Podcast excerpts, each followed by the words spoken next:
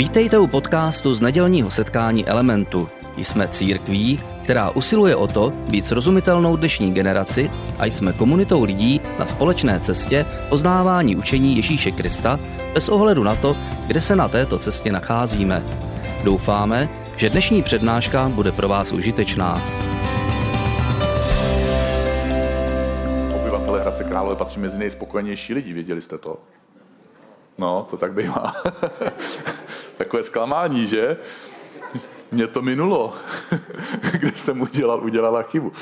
V každém případě eh, já mám, já mám ve svoji církvi přezdívku Darth Vader, to znamená vládce chaosu, takže eh, tím chci jako naznačit, že dělám chyby v životě a eh, kromě toho teda mám manželku a čtyři děti, to nejsou chyby. Jo, zase, aby jsme to ujasnili. Eh, mám děti v rozmezí od 25 do 5 let a protože moje manželka vypadá hodně mladě, tak eh, někteří prvonáštěvníci naší církve si myslí, že že ty, ty dcery 25 a 23 mám z nějakou první paní, pak, že jsem se rozvedl asi, pak jsem někde uvěřil, nejspíš. A eh, pak jsem si vzal tu mladší paní, která dneska zpívá na lodi a chválí Boha a s ní mám ty další dvě malé děti. Moje manželka se to občas doslechne, protože se lidé ptají, že jo a přijde za mnou a říká, Miláčku, dneska jsem zase slyšela, že jsem tvoje druhá manželka a chci tě upozornit, že jsem i tvoje první. Protože někteří eh, k nám do sboru přicházejí, protože třeba následují na internetu, na Instagramu, na YouTube, na různých sociálních sítích, protože dneska je to úžasný, kde všude můžete být a nemusíte tam být. Eh, tak někteří nás našli taky kvůli tomu, že se mnou dělali rozhovor v Playboyi a tím pádem, když dneska budu mluvit o, o prostitutce, tak, eh, tak je to takový zajímavý náboj. Eh, v každém případě to byl rozhovor jako úplně ve vší počestnosti, můžete se ho určitě někde vygooglit, vyhledat. Stačí, když vydá, vyhledá, dáte do vyhledávače název Playboy Skokan. A protože jsem jednou takhle přišel právě eh, později z domu, než by manželka úplně měřila na každou minutu, ale říká jen tak, jako jdeš pozdě, stalo se něco a já říkám, zdržel jsem se na focení do Playboye a ona říkala, asi budu potřebovat slyšet víc. Mimochodem to focení teda probíhalo tak, že jsem tomu, tomu, tomu fotografovi říkal, on už mě fotil asi 10 minut, pak už to tr- začínalo trvat díl než ten rozhovor. Já jsem říkal, podívejte se, já jsem chlap ve svých letech, uh, o fitku spíš mluvím, než bych vypadal, že tam chodím. Ze mě už nic víc nedostanete. A on říká, já potřebuji najít tu jiskru. Jsem říkal, no tak hledejte. Pak jsem říkal, jo, vlastně vy jste ten časopis o těch obrázkách, že? A on říkal, ne, ne, ne, my nejsme o obrázkách, my jsme hlavně o tom textu, ty obrázky no, doprovázejí ten text, aby lidi si ten text přečetli. Tak jsem říkal, tak doufám, že to bude fungovat, protože jsem říkal, já mám s tím rozhovorem dva problémy. Jeden, jeden je, že že lidé, že nemůžu přijít na pódium a říct, bratři a sestry, váš pastor má nový rozhovor v časopise, můžete si ho koupit u vchodu. A pak druhý problém s tím časopisem mám, že, že mi nikdo nezavolá, pastore, četl jsem tvůj poslední rozhovor což se teda podařilo, tři lidi ze sboru mi zavolali, takže jsem šťastný pastor, lidi čtou moje články a nejdřív eh, já chci vyjádřit respekt tomu, co jako církev Element tady reprezentujete, eh, protože eh, co, co vaše církev znamená, protože vaše komunita je průkopníkem křesťanství, který, který opravdu zapropagovalo relevantní církev pro současného člověka. Jste průkopníkama, někteří z vás jste tady možná od začátku, někteří z vás jste tady třeba nějakou kratší dobu, ale v každém případě to, co jste spolu začali a to, co, to, co pořád dneska reprezentujete, je něco krásného, to, co vytváříte, takovou komunitu. Takže já jsem nadšený, poctěný, že tady jsem. Navíc jsem poctěný teda, že eh, se známe s Lukášem Aditou Targošovými, vašimi pastory a s některými z vašich vedoucích. Takže, takže mám velkou radost, že tady jsem. A e, ve srovnání právě s Lukášem, já nejsem akademicky vzdělaný. Takže, takže já jsem mechanik seřizovač obráběcích strojů a linek a jsem nadšený like, jako možná mnozí z vás. A tím předesílám, že nikdy nevíte, co si pro vás Bůh připravil a jaká cesta před váma je. A o tom je právě i ten dnešní příběh Rachab. Přednášky eh, těch vašich jednotlivých nedělí teďka jsou, jsou v tomhle období založeny na takzvaných hrdinech víry, co, což, jsou, což jsou hrdinové vyjmenovaní v knize Židům v Bibli v 11. kapitole. A postupně se tam propracovávají těmi jmény, až se dostanou k jménu, k jménu prostitutky Rachab a já se o ní e, zmíním. V každém případě e, tenhle příběh je jedním z velkých důkazů, že Bůh se nemění. Já zmíním to ještě taky dneska. A že Bůh má nějaký velký plán pro každého z nás a že měl taky velký plán pro svůj izraelský národ. Pro dnešek, když tu Rachab budu zmiňovat, tak je to relativně prostý příběh. Navíc eh, vy jste slyšeli už od Dity Targošové eh, přednášku před přibližně 6 měsíci? Jo, některý slyšeli. Jo, tak je to dobrý. Tak někteří neslyšeli, takže ne, nebojte se, nebudu, se, nebudu ji opakovat. Eh, v každém případě nechci pokrýt to, co ona řekla, ale to si můžete poslechnout v podcastu. Ale současně trochu schrnu zrychleně ten její příběh a to, co jemu předcházelo, protože ne všichni jste to museli slyšet, což už teďka jsme si ověřili. Příběh Rachab sám o sobě je několik tisíc let starý příběh. Takže je to opravdu pradávný příběh. Bibli je o něm zaznamenáno pouze 22 vět, což není příliš mnoho. A tomuhle příběhu předchází dva velké příběhy. Ten první velký příběh, který tomu předchází, je, že Izraelci žijí po 400 let v zemi, kterou všichni známe. Mnozí z nás tam byli na dovolené, to v Egyptě. Akorát, že oni tam žili tak dlouho, že postupně faraony byli zotročeni. Takže nejezděte tam na dlouho, nese to určitý rizika. E, na konci tohohle období přichází Mojžíš a za dramatických okolností odvádí téměř milion Izraelitů, protože se mezi tím rozmnožili taková odbočka v mojí hlavě, že museli mít asi sex teda tím pádem svatí lidé. A ze země otroctví do zaslíbené země. Oni neměli, neměnili něco za nic. Ale něco, co měli jisté, protože v, i když byli v otroctví, tak tam měli nějaké věci jisté, za věci, které se jim zdály mnohem lepší.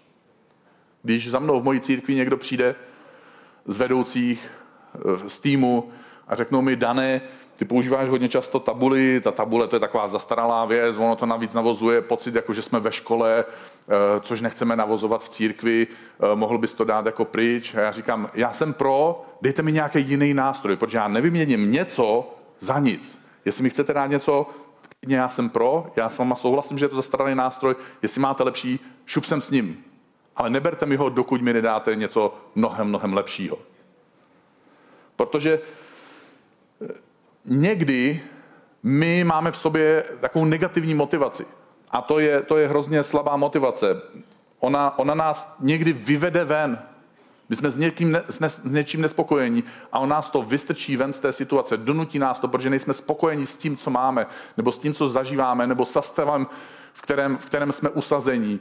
Někdy právě třeba ta negativní motivace je to, že člověk se na sebe podívá jo, po Vánocích a řekne si, no to je špatný, jo, takže se naplní fitka, na Velikonoce je to v pohodě, zase už tam je volno. Jsem slyšel, jo, protože v lednu jsem tam byl a pak už jenom vím z doslechu všechno. Chudák překladatel, teď mám odbočky. A chudák zvuka šáhá mu na mikrofon každém případě eh, my to vidíme v mnoha jiných svojich životních situacích a i právě v té biblické historii. Izrael opouští Egypt, eh, ale vnitřně mají touhu se vrátit k těm jistotám, protože na té cestě do té zaslíbené země, na té cestě za tím úžasným břichem, za ten, na té cestě za tím úžasným vztahem, za tou kariérou, samozřejmě věci nejdou úplně tak hladce, jak jsme si představovali a někdy máme sklony, pokud nemáme tu pozitivní motivaci, že nás to táhne zpátky. To samé zažívali Izraelci ve svém životě na své cestě. Druhá předehra před tím příběhem Rachab je právě příběh obsazování zaslíbené země. To znamená, že oni projdou prostě e, tou pouští a dostávají se z Egypta na, na území dnešního Izraele nebo přibližují se k němu. První zvědové, které tam poslali, poslali jich několik desítek, tak se vrací zpátky k tomu svému, tomu svému schromáždění toho, toho národa a řeknou, tohle je úžasné místo, úžasná země, ale plodí neuvěřitelně, kromě neuvěřitelně velkého ovoce, taky neuvěřitelně velké muže bojovníky. Ti lidé byli pravděpodobně mnohem, mnohem vyšší než já a pravděpodobně opravdu chodili do tehdejšího nějakého fitka. Takže, takže ti zvědové konstatovali, že se před nima cítí jako kobylky. Pouze dva z nich byli, byli nějakým způsobem nadšení a řekli, proč bychom se jich báli, protože se nedívali pouze očima tak, jak to viděli, ale také očima víry. Protože řekli, proč bychom se báli, Bůh nám řekl, že máme tuhle zemi obsadit, takže pojďme do toho, Bůh je s námi, ale oni prohráli takzvané demokratické hlasování. A o 40 let později, a to už se blížíme právě k tomu příběhu Rachab, je izraelským premiérem, prezidentem a velitelem v jedné osobě muž, který se jmenuje Jozue. A tohle jméno je důležité, protože přesně tenhle muž byl jeden z těch dvou, kteří o 40 let zpátky byli ti dva pozitivní zvědové, Jozue a jeho kamarád. Jozue se poučil a po 40 letech, když znovu stojí před tou výzvou, že přestanou putovat dokola po poušti, což se nám někdy taky děje, tak neposílá na výzvědy desítky výzkumníků, ale vybere si dva, vybere si je pečlivě, protože věděl, že když vybere dva dobrý, podobný, jako byl on a jeho kamarád, takže může dostat tu zprávu, kterou by potřeboval. On potřeboval, aby někdo mluvil místo něj. Kdo se dívá fyzickýma očima, ale také očima víry. Tihle dva muži vstupují do, do opevněného města Jericha. Ještě se dostaneme k tomu opevnění trošku možná na chvilku. Utíkají před místními vojáky a ukrývají se v nějakém domě, kde na ně zamává jakási žena ukáže se, že tohle je právě ta žena Rachab. Místní prostitutka. Ona je ukrývá na střeše svého domu a čteme, že je ukrývá pod snopy lnu. Nejenže nejspíš což nevíme úplně jistě, ale taková byla tehdejší společensko-ekonomická dohoda, že pokud jste dlužili něco a nemohli jste to splatit, tak jeden ze způsobů byl, že se stanete otrokem pro svého věřitele, anebo v případě ženy máte ještě volbu, můžete stát prostitutkou a kromě svého povolání můžete vydělávat prodejem svého těla. Současně nejspíš Rachab měla právě nějaké to druhé zaměstnání, protože čteme, že měla na té střeše len a nějakým způsobem ho musela zpracovávat a dál ho, dál ho například prodávat. Rachab ale neukryla tyhle dva muže náhodou. Teď já nevím, jestli se vám někdy v životě stávají boží náhody, ale mám třeba teďka novýho kamaráda, který dorazil do církve na základě toho, že v pražském metru, to je takový zařízení, co jezdí pod zemí, já jsem blbý, já vím, eh, tak náhodou začal potkávat svého kamaráda, který byl věřící. Pražským metrem projede několik set tisíc lidí denně a když někoho potkáte náhodou několikrát za sebou, tak je to super náhoda. to je tak statisticky málo pravděpodobné, že to je paráda. A já to dneska taky zmíním. Já se těším, co všechno dneska ještě řeknu. Takže Rachab je neukryla úplně náhodou. Protože zjišťujeme a čteme, že Rachab těmhle zvědům říká, říká tyhle následující slova. Vím, že hospodin vám dal tuto zemi. Vždyť jsme kvůli vám strachy bez sebe. Všichni obyvatelé naší země se před vámi třesou.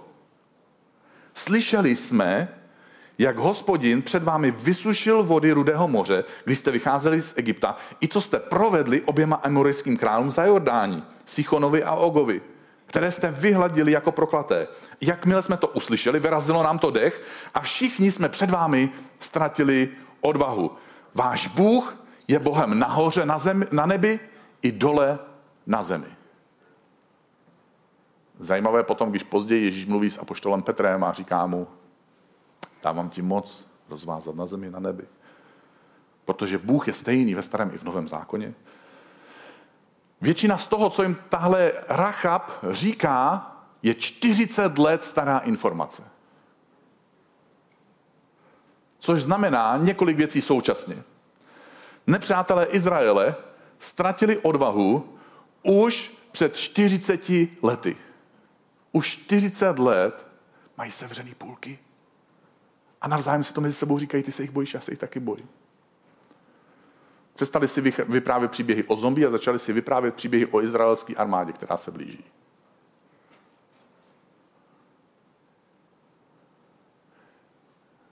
kdyby před o 40 let dřív Izraelci dokázali vidět zemi nejenom fyzickýma očima, ale i očima víry.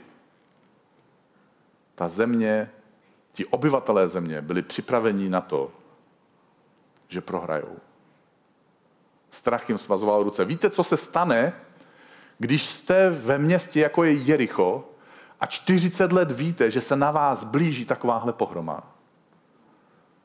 Kromě toho, že se bojíte, tak ten strach vás motivuje k tomu, abyste to město ještě lépe opevnili, abyste vymysleli ještě lepší strategie, abyste ještě lépe vybavili svoje vojáky, abyste je ještě lépe vytrénovali. Takže těch 40 let tu situaci nezlepšilo, ale zhoršilo. Přesto Rachab je přesvědčená, že tohle je konec toho města a těch obyvatel tak, jak je. Znamená to také, že je to dobře, že Jozue vybral tyhle dva zvědy do města.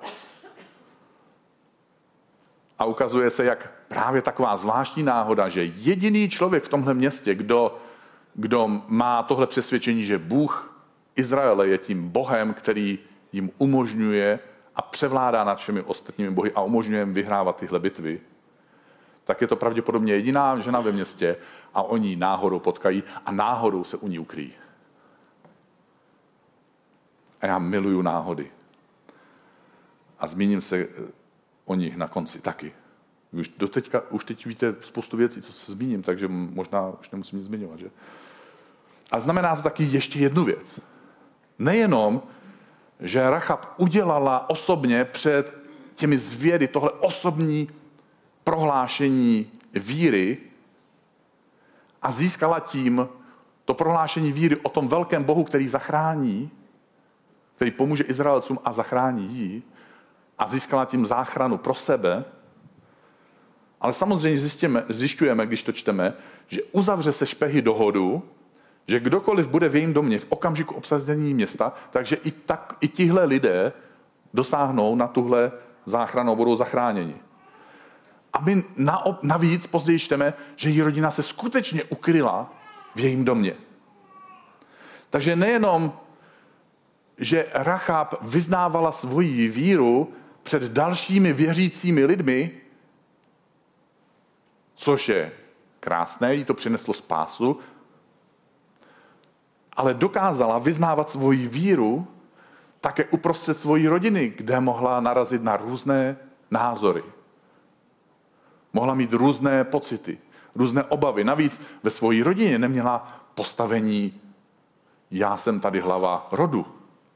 Neměla postavení já jsem ta schopná. Naopak pravděpodobně byla zadlužená, byla prostitutka, celá rodina to o ní věděla.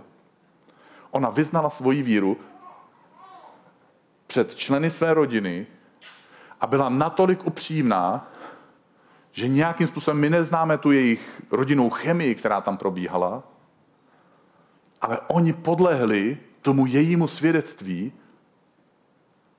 následovali její prostou víru a ukryli se v jejím domě.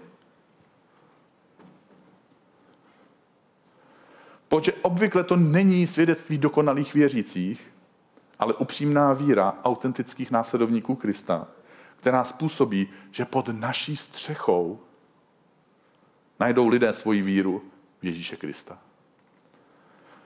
A Rachab tohle ve své rodině zakusila. Rachab se později jako pohanka a bývalá prostitutka provdává za Izraelitu. A její syn Boaz se v dospělosti ožení s jinou pohanskou ženou, která se jmenuje Ruth. Pro toho Izraelitu Boáze není divné oženit se s nežidovkou i když židovská tradice a židovský zákon tohle ve své podstatě odmítá. Její odkaz víry, odkaz víry Rachab, že pomahané mohou najít spásu a mohou se naroubovat na požehnání Izraele, přechází na další generaci. A Boá se stejnou vírou přijímá znovu cizozemku a dává jí možnost záchrany. otázka pro nás je, jaký odkaz víry předáváme my, protože nějaký odkaz předáváme. Některé odkazy věřících křesťanů jsou toxické, některé jsou odsuzující, některé jsou super duchovní, některé jsou povýšené, některé jsou pokorné, některé jsou Bohu libé a lidem libé. Některé jsou takové, že lidé pod jejich střechou potom nacházejí záchranu. Každý z nás předáváme nějaký odkaz víry. Ukazuje to také na krásu tehdejší židovské komunity, která nejenom, že přijala uprchlíka z nepřátelské strany, toho rusáka, nebo to je jedno, jo, toho antikovidistu, toho naočkovaného, ale poskytla mu plná práva. A v příběhu Ježíše Krista se Rachab a Ruth stávají dvě generace po sobě jdoucími babič, Ježíšovými prababičkami, což právě bylo vaše, vaše téma. Ale tehdejší židovská komunita nepřijala pouze válečného uprchlíka, přijala prostitutku s tou příslušnou pověstí. A přesto mohla bez ohledu na svoji pověst, bez ohledu na svoji minulost, dosáhnout na úplné přijetí v jejich komunitě, získala ničím neposkvrněný společenský status a dosahuje na jakési nové ekonomické bezpečí, které jí komunita a nové manželství přináší. Protože pokud Bůh je opravdu středem nějaké křesťanské komunity, často se pak v církvi odehrávají velké příběhy s krásným a s osudovým zvratem. Ježíš nejspíš o mnoho tisíc let později si byl vědom, koho měl v rodokmenu, protože jeho rodokmen vyjmenovává apoštol eh, evangelista Matouš, když vypisuje kompletní Ježíšův rodokmen. A nevíme, jestli to bylo pouze Ježíšův božský charakter, že si nechal od prostitutky pomazat nohy olejem a jinde se zastal ženy přistižené v cizoložství. A nebo jestli v jeho rozhodování hrála roli, tohle, hrálo roli tohle vědomí, že jeho rodokmen nese v sobě zakódované různé příběhy, včetně příběhu Rachab.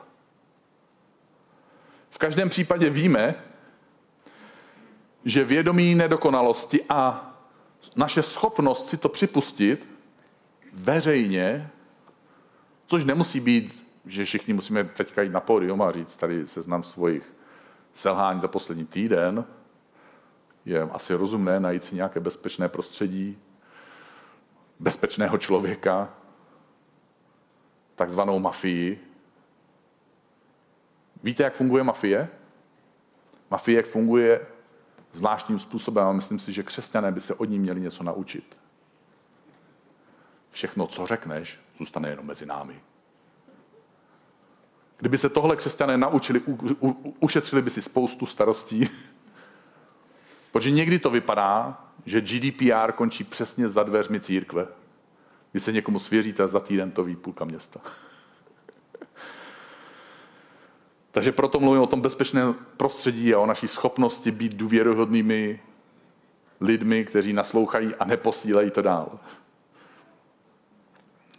Ale lidé, kteří dokážou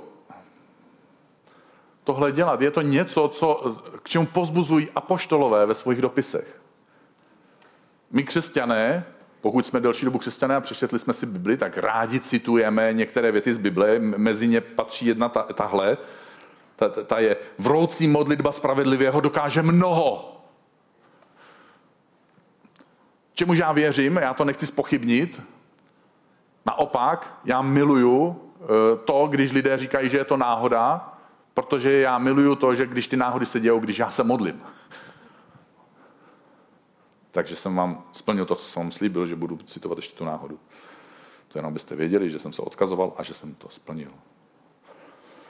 Ale téhle krásné větě vroucí modlitba spravedlivého dokáže mnoho. Předchází jiná věta, která se nám tak moc nelíbí a tak ji necitujeme. Vyznávejte si navzájem své hříchy a modlete se jedni za druhé, abyste byli uzdraveni. My zvádáme ten konec, modlete se jedni za druhé a modlíme se, aby jsme byli uzdraveni.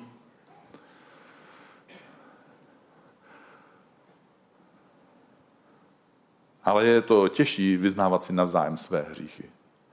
Vyznávání hříchů má několik eh, dopadů současně.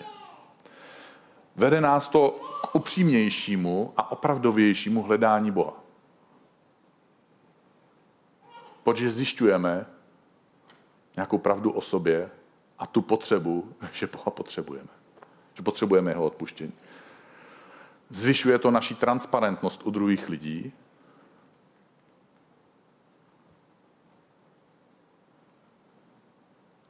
A naše rozhodnutí jsou častěji a silněji ovlivňována tím, co by asi Bůh chtěl, a méně tím, co by asi chtělo moje bezbožné já.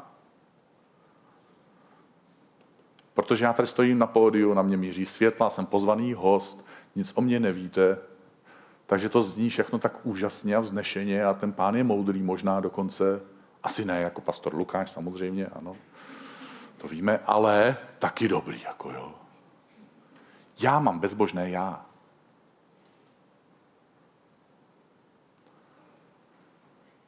Moje manželka by vám o ně mohla vyprávět, moje dospělí dcery by vám o ně mohly vyprávět. A proč mi asi říkají Darth Vader v týmu, že? Současně s tím, ale podle statistického výzkumu amerického autora Daniela I.M., což je krásný jméno, on, on napsal knihu, která se jmenuje No Silver Bullets. Takže neexistují stříbrné kulky, neboli neexistují krátká zjednodušující řešení na složité problémy. Jo, proto v angličtině to zní líp. Že? A píše, že, že naše schopnost vyznávat svoje hříchy vede ještě k jednomu překvapivému efektu, který jsem nezmínil. Lidé, kteří mají sklon vyznávat své hříchy, mají statisticky větší sklon sdílit se s druhými lidmi o Ježíši. Rachab si nemohla pomoct bez ohledu na to, v jaký situaci byla, bez ohledu na to, jakou minulost, jakou pověst měla ve své rodině. Představte si, že máte prostitutku ve své rodině a ona řekne, lidi, byla jsem na setkání a teďka vím, jak můžu vyřešit vaše, jak se může vyřešit vaše finanční situace. Jasně. Lidi, já vím, jak můžete vyřešit svoje vztahy. Jasně.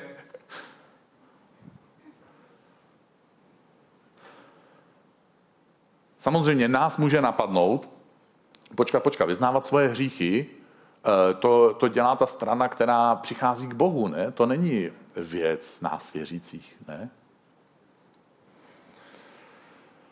Eh, jaké má přínosy vyznávání hříchů? Ačkoliv to není úplně špatný předpoklad, že když přicházíme k Bohu, že asi budeme muset vyřešit nějaké překážky, které jsou mezi námi a Bohem a nazýváme je hřích. Současně, pokud následovník Krista má něco jako zvyk vyznávat své hříchy, bude to způsobovat několik věcí současně. Bude prohlubovat svoji zralost, vědomí, závislosti na božím odpuštění, to následně ho vede k touze podělit se o tenhle osvobozující, o tuhle osvobozující zkušenost s dalšími. Protože je to jeden z rozměrů následování Ježíše Krista, který transformuje naši intelektuální víru na víru, kterou skutečně prožíváme. Také tenhle sklon vyznávat svoje hříchy způsobuje určitou měkost srdce schopnost souznít z duší dalšího člověka, který hledá. Protože nás to sesazuje z toho postoje dokonalých na postoj očištěných. Tohle dělá křesťana relevantním a také autentickým a tím pádem nakažlivým. A pokud je v církvi, v křesťanské komunitě takových lidí víc, atmosféra se proměňuje a noví lidé, podobně jako Rachab, zažívají přijetí, příležitost, nový status a tím pádem často i nový příběh. Příběh, kde Ježíšová láska hraje skutečnou roli a nakonec má i hmatatelný výsledek.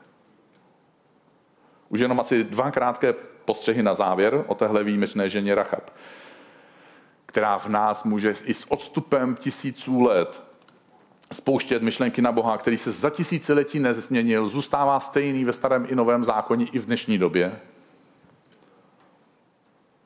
Bohem, který nehledí na tvoji minulost,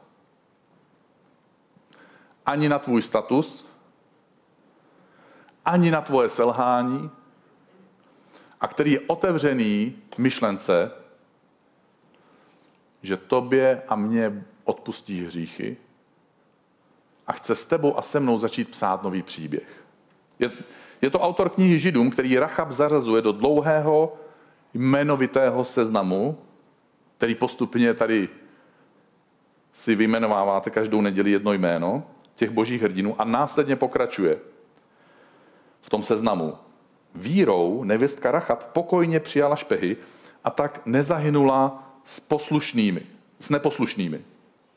A pak klade otázku, mám pokračovat ještě dál? Není dost času na to, abych vyprávěl o Gedeonovi, Barákovi, Samsonovi, Jiftáchovi, Davidovi, Samuelovi a prorocích. Z nějakého důvodu, a pár jsem jich tady dneska vyjmenoval, pár jich zaznělo v přednášce před 6 měsíci, Rachab, na Rachab byl čas jí zmínit. Na ostatní autorovi čas nezbyl. Nezbyl mu čas na Samsona, velký příběh. Na Davida, největšího izraelského krále, největší postavu izraelských dějin po Mojžíšovi. Není na to čas. Na Rachab čas máme. Bůh nehledá slavné, ale oslavuje ty, kteří ho hledají. Moje otázka je, jestli bez ohledu na to, jestli jsi tady poprvé nebo po 70. hledáš Boha ve svém srdci? Hledáš ho pro svoje situace? A úplně nakonec evangelista Matouš, když vymenovává Ježíšův rodokmen, tak píše, Salmon splodil Boáze z, spolu s Rachab, Boaz splodil Obeda spolu s Růd, Obed splodil Išaj a tak dále a tak dále.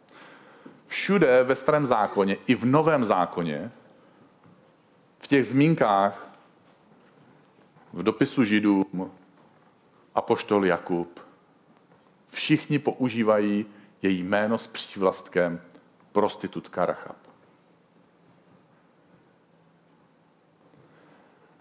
Tohle místo, ten rodokmen, je jediné místo, kde je tenhle přívlastek vynechaný.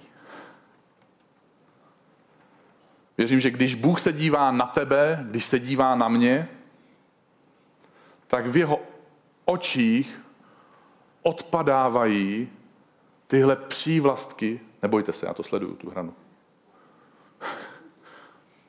Tyhle přívlastky, které máme.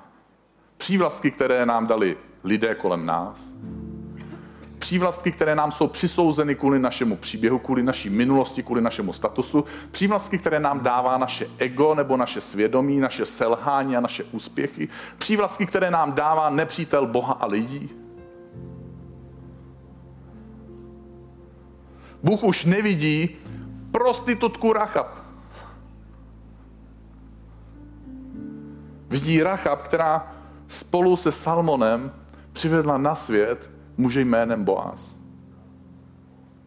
Vidí Ježíšovu prababičku Rachab. Vidí ženu, která vírou přijala boží záchranu. Vidí, vidí ženu Rachab, která pomohla svojí rodině k záchraně, aby našla tu spásu skrze stejnou víru, jakou měla ona. A podobně Bůh vidí tebe, podobně Bůh vidí mě. Vidí v tobě boží příběh, který se propisuje do toho tvojeho osobního příběhu tak, jak ho prožíváš. Jsi mladý, starý, maminka, babička, svobodný, single, Je to lehký, hezký, těžký, bolavý, všechno dohromady. Vidí v tobě boží víru, která je tvojím průvodcem na tvojich životních křižovatkách. Vidí tvoji odvahu sdílet s dalšími lidmi tu zprávu o Ježíši. A co to pro tebe znamená? Bůh tě vidí a miluje tě a má pro tebe novou budoucnost. Jestli chceš, tak se pojď se mnou postavit, protože bych se s tebou rád modlil. Zkus přemýšlet o tom, jaký příběh Bůh s tebou píše. Zkus přemýšlet o tom, kde můžeš dovolit Bohu a lidem být zranitelný nebo zranitelná a svěřit se jemu a možná nějakému člověku se svým selháním. Podobně jako Rachab, když měla sama sebe zachránit uprostřed té bitvy a měla za úkol na svůj, okení, na svůj okenici přivázat červený, červený provázek nebo červený, červené lano nebo červený šátek. Aby dala znamení, tady bydlí Rachab. Protože současně v té době to znamenalo také, tady bydlí žena, která je k dispozici mužům za úplatu. Její záchrana byla zakódovaná v tom, že přiznávala, kým je. Že se přestala stydět a bát se. A tak, jestli chceš, tak můžeš Bohu dát svoje, svoji nedokonalost, svoji selhání, svoji minulost, svůj poškozený status. Bože, dneska ráno tady na tom místě chceme ti dát tenhle svůj příběh. Tam, kde to bolí, tam, kde nepřítel zasáhl, tam, kde my sami jsme selhali, tam, kde jiní na nás šlápli a zranili nás. Tam, kde život byl těžší a větší, než dokážeme unést. Bože, chceme vyvěsit označit svůj život vědomím tohohle selhání a současně s tím nadějí, že ty to vidíš, že uprostřed té bitvy, která se odehrává kolem nás, ty nás přicházíš zachránit, jako si přišel zachránit Rachab. Chceme, Bože, ve svém srdci pěstovat tuhle, tuhle měkost kdy si dokážeme přiznávat, kým jsme a že nejsme dokonalí, ale že jsme očištění. Chceme od tebe přijímat tenhle nový příběh, tuhle naději, novou budoucnost. A chceme vytvářet kolem sebe to prostředí, kde i další lidé budou moct zažívat ten nový začátek, jako ho zažila Rachab. Ježíši, děkujeme ti, že jsi přišel na tenhle svět. Že jsi za nás prolil svoji krev. Zaplatil si konečnou cenu za naše hříchy a že je nám odpuštěno. My to přijímáme a dáváme svoji budoucnost do tvých rukou. A každý, kdo potom touží, tak řekne Amen.